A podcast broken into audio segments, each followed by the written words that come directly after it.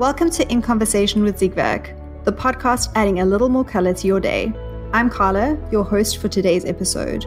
And with me, we have two returning guests, Alina Marm and Bilal Habib. Welcome to you both. Hi, Carla. Hi, Carla. Thank you. So, before we get started, I think it would be useful just for each of you to remind our listeners just what you do at Siegwerk, so what your title is and what your job sort of entails. So, uh, maybe let's start with you, Alina. Of course. Thank you, Carla. So I'm Alina. I'm leading the Circular Economy Hub at Siegwerk. And the Circular Economy Hub is a dedicated department, or let's rather say a hub, a home to drive circular economy inside of Siegwerk, but also outside of Ziegwerk because it is a joint game. Perfect. And uh, Bilal, how about you? Yeah, thanks. So my name's Bilal Habib. I lead the global brand owner collaboration team. So what we do is we connect our, our packaging solutions for brand owners because we're normally two steps removed. So we inform them about all the possibilities and then work with them on possible implementations into the marketplace. Thank you so much. And we've been talking a lot in the past episodes, specifically about the circular economy and what Siegwerk is doing in this space. And we are seeing a large citizen and consumer led movement worldwide, creating pressure to find solutions to issues like plastic waste. And brand owners are responding to this. So, what are the opportunities you see for brand owners in this space that they should be aware of? So, maybe let's start with you, Bilal, and then Alina, you can jump in. So, what brand owners generally want is um, what they see and from consumers is first of all you've got to understand with regards to the whole circularity aspect it's all location dependent. It's a very very complex fragmented landscape. That's the starting point. The second point is that ironically to make a difference we need system level change. The two are really difficult to reconcile but they're still possible. So brand owners who are more global in their nature have got to struggle to find a solution that fits to all their markets and all their consumers, whereas local and regional brand owners may have a better starting point in this context. And so brand owners will be looking for those solutions that are scalable but are applicable in different marketplaces. So one size fits all might not work for the re- recycling infrastructure in certain markets, if that makes sense. Yeah, it makes perfect sense. Alina, I know that you've been speaking about this, especially the local context and what that means for packaging design. Do you want to jump in? Yeah. So I think what Bilal mentioned sums it up really well to say it's sort of a global game that has to be played uh, locally because the rules are different from a consumer perspective, preferences, but of course also regulation. If I maybe take a step back and look at well, this complexity as an opportunity, um, I think the picture actually becomes really attractive. Uh, it might be a challenging task, but it's something that's definitely worth its while.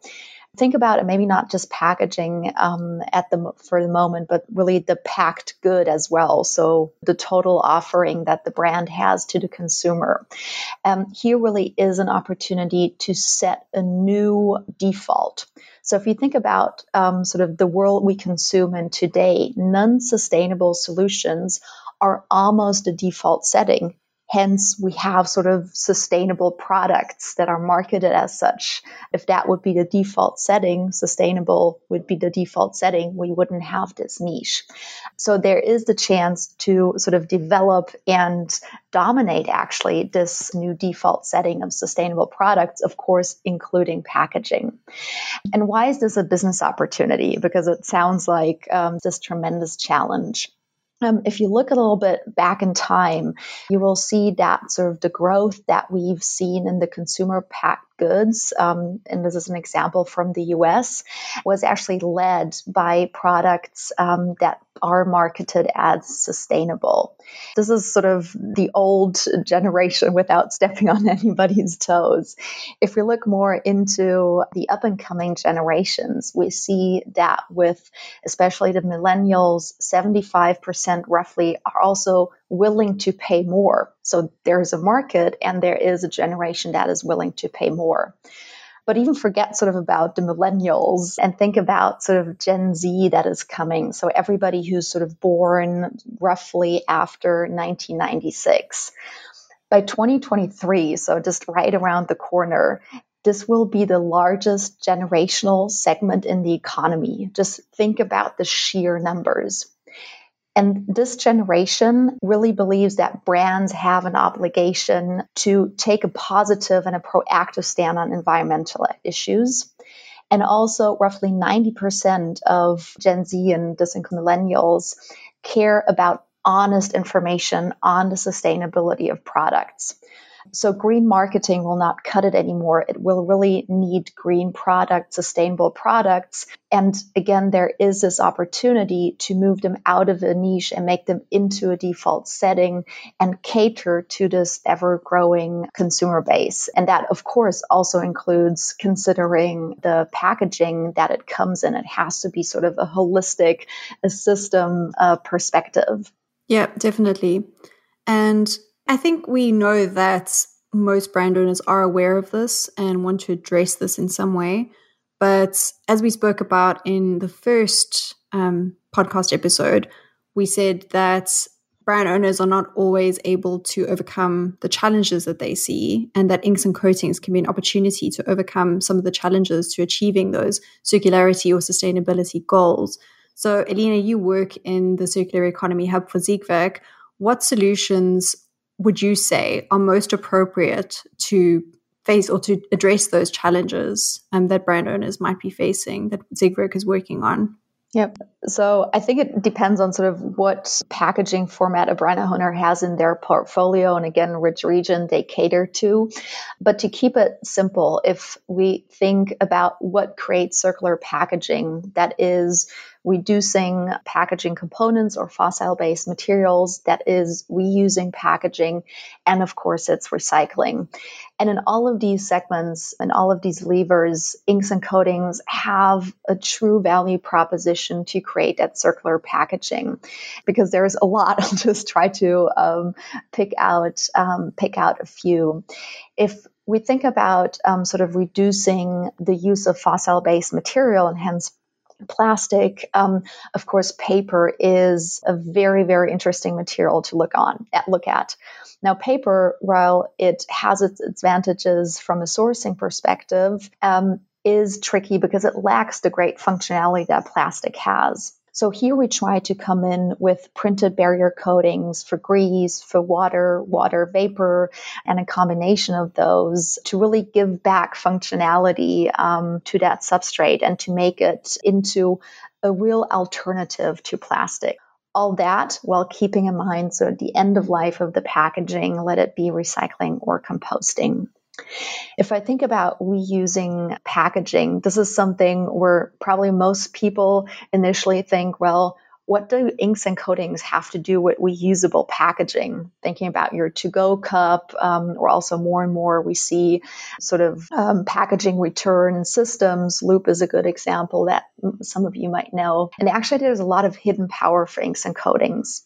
Think about a reusable packaging that is not owned by the consumer, but is owned by a brand or an operator, reuse operator. Here, in every use cycle, you have to add new data to the packaging. Just think about the best before date, or there might be a different flavor to a certain ice cream that has to be rebranded um, with each use cycle.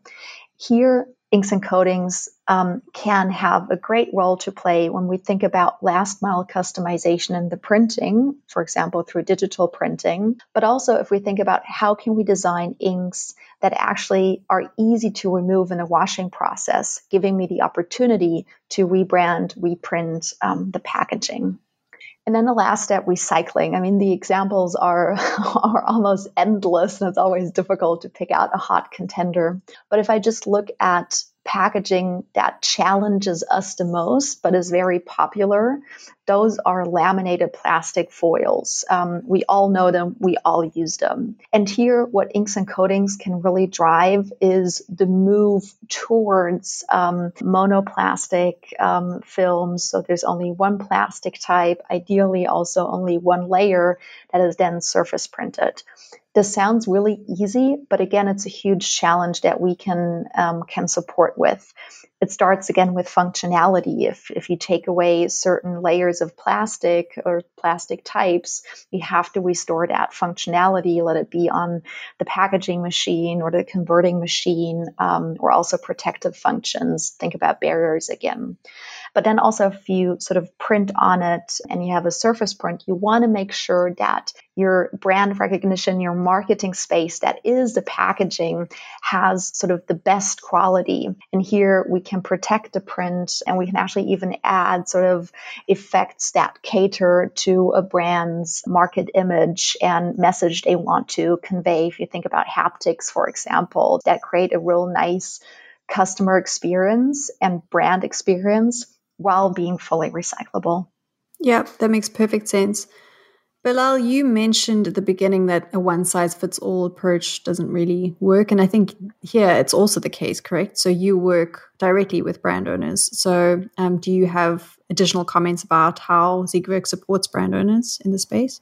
I think I think Alina summed it up really nicely. I mean, the only aspects that I could probably complement a little bit are around the whole packaging performance aspect. Now, if you look at the basic stats, packaging inks and coatings broadly in consumer goods, we're talking about health, personal care, foods, and detergents, laundry. They can be about two to tops four five percent of packaging cost. What I'm trying to say here is that you're not top of mind when it comes to financial pressure. We're then two steps removed in the value chain from brand owners. So we're behind the scenes with regards to their packaging performance. So again, we're not top of mind.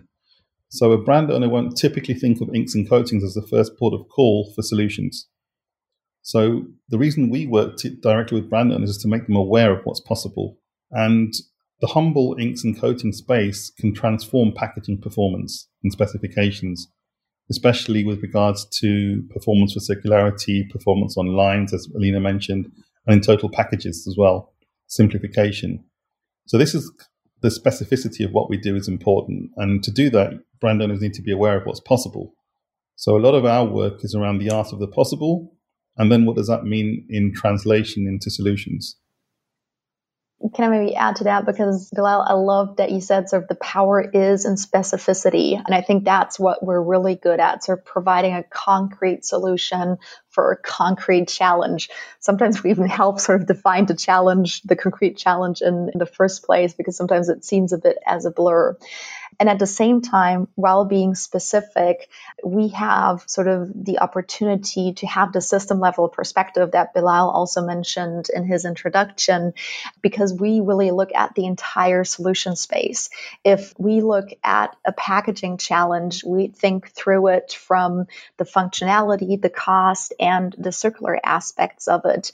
And then we come to, we like to call it sort of agnostic recommendation to say, you know what, for this use case, paper packaging would be a good solution. Or actually, you know what, for this use case, plastic, a recyclable plastic is actually much better, better solution also from a circular perspective. So we play the entire system game while being specific to the solution served. Yeah, absolutely. And Alina, you just mentioned sort of looking at the entire solution space, and that reminds me of the fact that we also need to look at the entire value chain. So Bilal, do you maybe want to just explain how we work and what collaboration is needed in the space along the value chain? Yeah, so let's just give a simple example. Alina mentioned surface printing. Let's just say you've got an, a laminate today, and let's even say you've got a, a monomaterial laminate. When these laminates go through the post consumption process and go into the recycling space, they could cause problems in extrusion. They could cause all kinds of problems depending on the adhesive that's in there. If you were to take a step further and find a way of just printing a single layer of material, A, you'd reduce complexity, source reduction, all the above, but then you'd need to compensate with regards to performance. There's a reason why laminates exist. They give stiffness, they give all kinds of packaging performance characteristics. And they also help with the printing and the glossiness and the appeal on shelf. Now, with surface printing, if you want to compensate all of that, your inks and coatings have to do a lot of the work. You have to make sure that your inks and coatings are firstly formulated so they don't cause problems in recycling, in re-extrusion, clogging up the equipment pieces. You also need to make sure that the visual appeal is there. And you need to make sure that the film, as it travels through a machine and through the whole logistics process, is scratch and scuff resistant. All of that would come from a combination of inks and coatings on a single film. If you can make that happen, and that can then conform to the requirements of packaging specification, you almost get a win win win through the whole process.